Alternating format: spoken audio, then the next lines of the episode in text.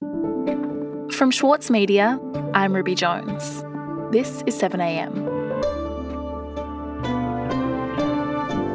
Two years ago, the High Court made a landmark decision that prevented the deportation of non citizen Aboriginal Australians. Now, the federal government is seeking to overturn that decision after a man, Shane Paul Montgomery, used the case to successfully challenge his deportation. Today, lawyer and contributor to the Saturday paper, Kieran Pender, on the case of Shane Montgomery and concerns around the potential politicisation of the High Court. It's Tuesday, April 19.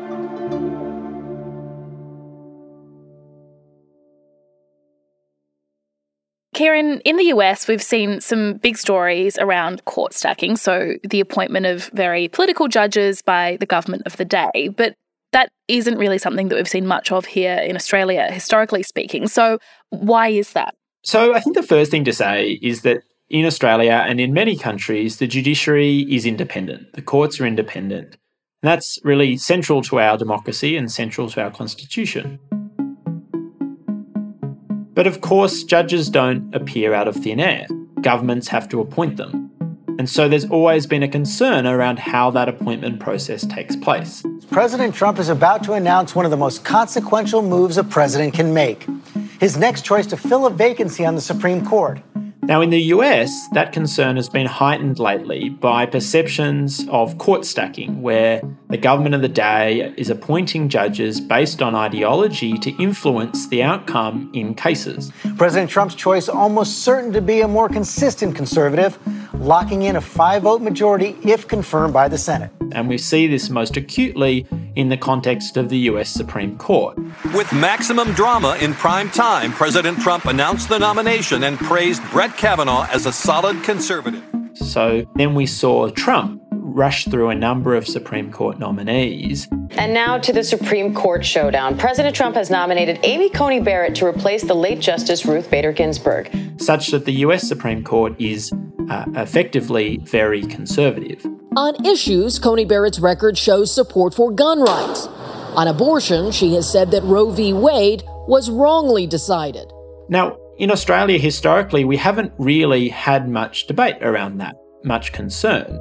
Now, of course, we've had judges that are more conservative, judges that are more liberal, but there wasn't a perception that uh, the court was being deliberately politically targeted to influence the outcome in cases. But there's just an inkling that maybe we're heading in that direction. And that's a, a, concern that's beginning to be ventilated following a case I've been following that was handed down two years ago called Love.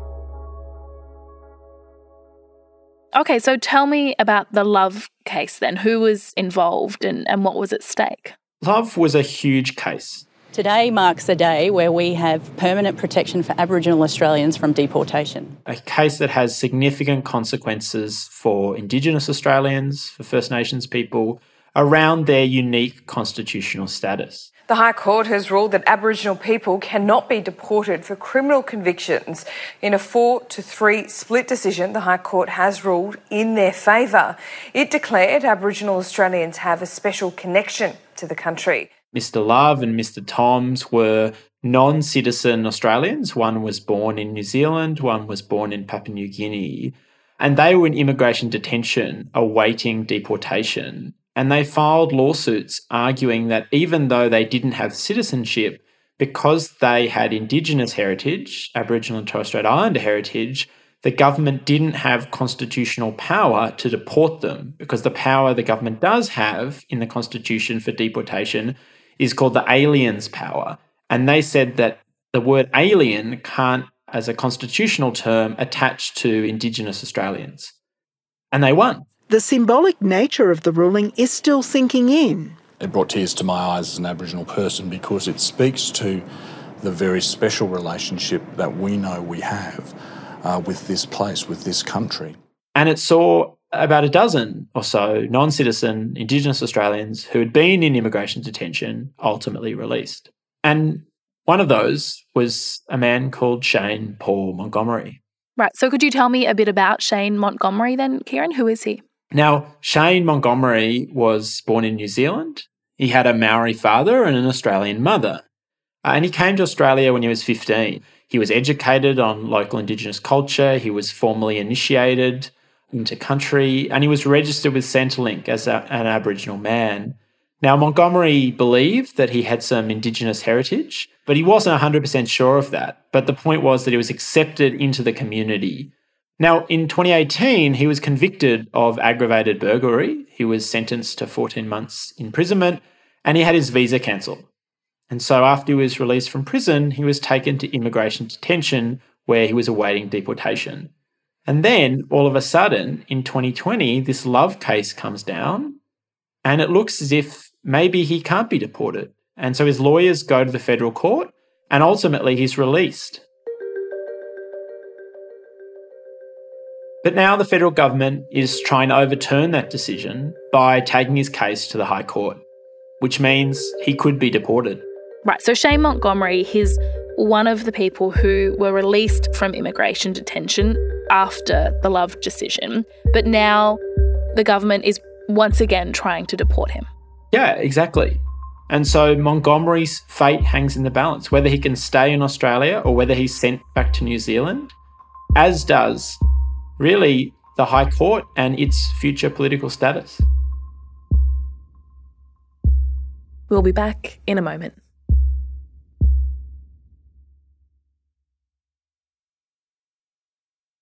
Need a reminder of what political leadership looks like?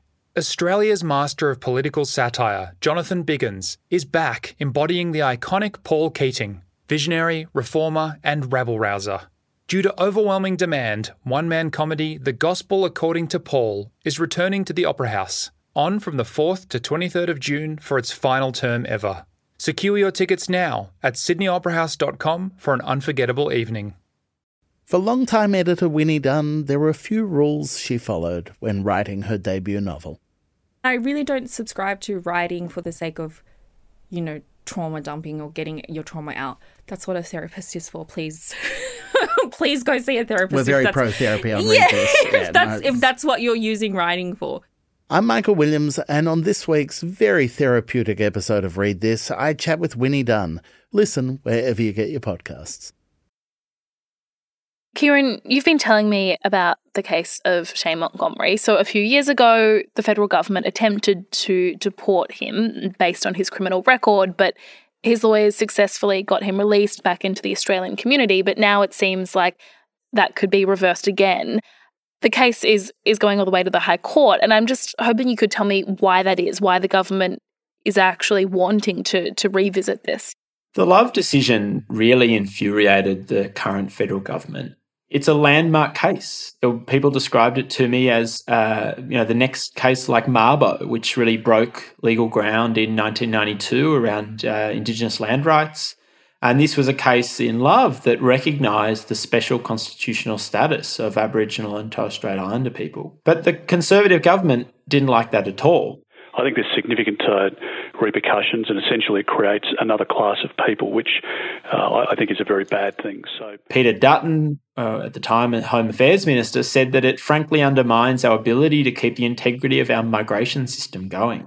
What the High Court has said here is that they're creating uh, another class of people, and that that power within the Constitution doesn't apply to them, and we can't the Parliament can't legislate to overcome uh, the interpretation of uh, or the restriction of the use of the Constitution. So mm. that's that's where our hands are tied. And it put the High Court firmly in the crosshairs. I find the High Court's decision in Love disturbing. It strays from the text of the Constitution into matters of values and policy. Senator Amanda Stoker, who who would shortly thereafter become the Assistant Attorney General, a position she still holds now, at the time said it's very frustrating. I'm very angry about it. She described the case as judicial activism mixed in with identity politics. It divides our community among, along racial lines. And for what noble pursuit? To allow convicted criminals to remain in Australia by virtue of their race. You know, it is this horrid mix of identity politics with judicial activism. And so the government started plotting to relitigate the case. And that's what they're trying to do. They've gone back to the High Court to try again. Hmm. Okay, so tell me about how they're going about doing that then. What's the strategy here? So in late 2020, the government announced two new High Court justices, Jacqueline Gleeson and Simon Steward. Both were impeccably credentialed. They have all the qualifications and experience you'd expect of people appointed to Australia's highest court. But Steward, particularly, has already demonstrated his conservative black letter judicial ideology.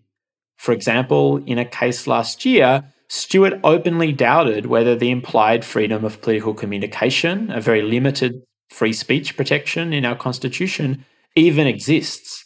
Now, that's a freedom that's been around for several decades. It was affirmed unanimously by the court in 1997, but it remains a bit of a sore point for conservatives. And those appointments are set against the post love calls from conservative politicians to increase ideological focus on the High Court. Senator James Paterson, for example, described the Love case as a reminder of the importance of considering the judicial philosophy of candidates for appointment to the High Court. Senator Amanda Stoker even called for an Australian equivalent to the US group, the Federalist Society. Every member of the court's six justice Republican majority is a current or former member of the Federalist Society which has been really influential in grooming conservative law students and lawyers. It receives millions in anonymous donations and helping them on their path to become judges one day. Each member rose to the top of the group's donor approved slates of nominees. Each was backed by the Federalist Society's extended network of satellite groups.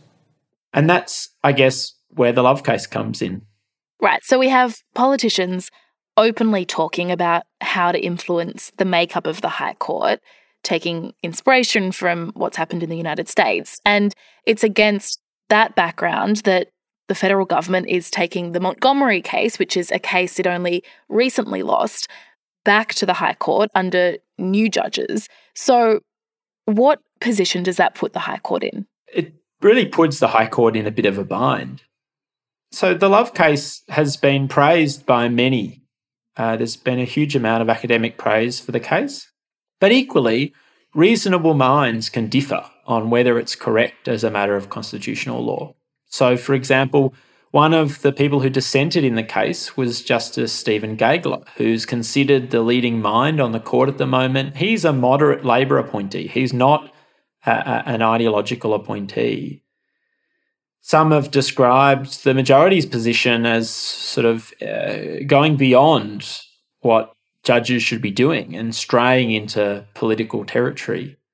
And so there are genuinely held, reasonable, different views on love.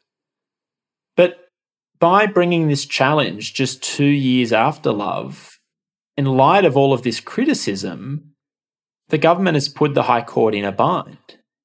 If they overturn the case, so soon after, when nothing else has really changed other than two new appointments to the court, it's going to invite scrutiny and perceptions of politicisation.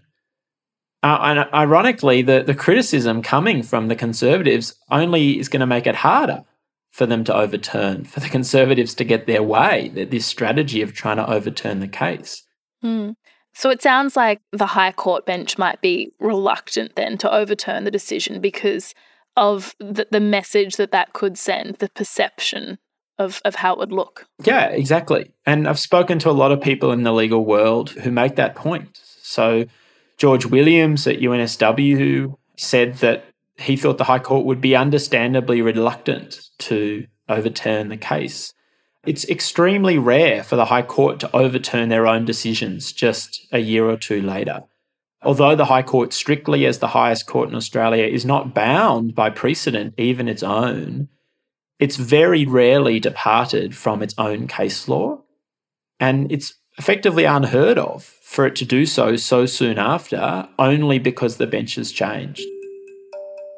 Uh, and I think there's, I guess that's the real question that we're, we're awaiting. The High Court heard this case uh, over two days, and, and in a few months' time, we'll get a decision and we'll see whether the judges who dissented in love uh, continue that dissent and perhaps with now a majority, or whether they reverse their position because they're worried about the politicisation of the High Court.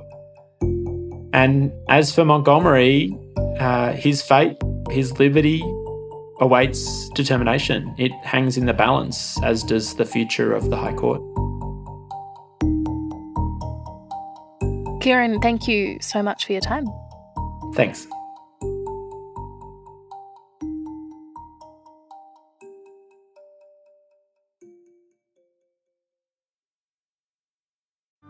Mahler's music embodies the very essence of humanity. Experience his epic Song of the Earth with the Australian Chamber Orchestra, Richard Tognetti, and internationally acclaimed opera stars Stuart Skelton and Catherine Carby. Opens May 12. Book now at aco.com.au. Also in the news today, on Sunday, Anthony Albanese was forced to clarify his position on refugees. He'd initially said that Labor supported temporary protection visas, but the Labor platform is in fact to abolish the temporary visas and make them permanent. But Mr Albanese did reiterate his support for turning back boats and processing asylum seekers in offshore facilities. And Scott Morrison has continued to support Katherine Deves, who was his pick to run in the seat of Warringah against independent Zali Steggall. In pre election social media posts, Ms Deves expressed transphobic views and described a day of LGBT pride as a quote, grooming tactic. Ms Deves has apologised for the comments, but New South Wales Liberal MP Matt Kean has publicly called for her to be disendorsed. I'm Ruby Jones. This is 7am. See you tomorrow.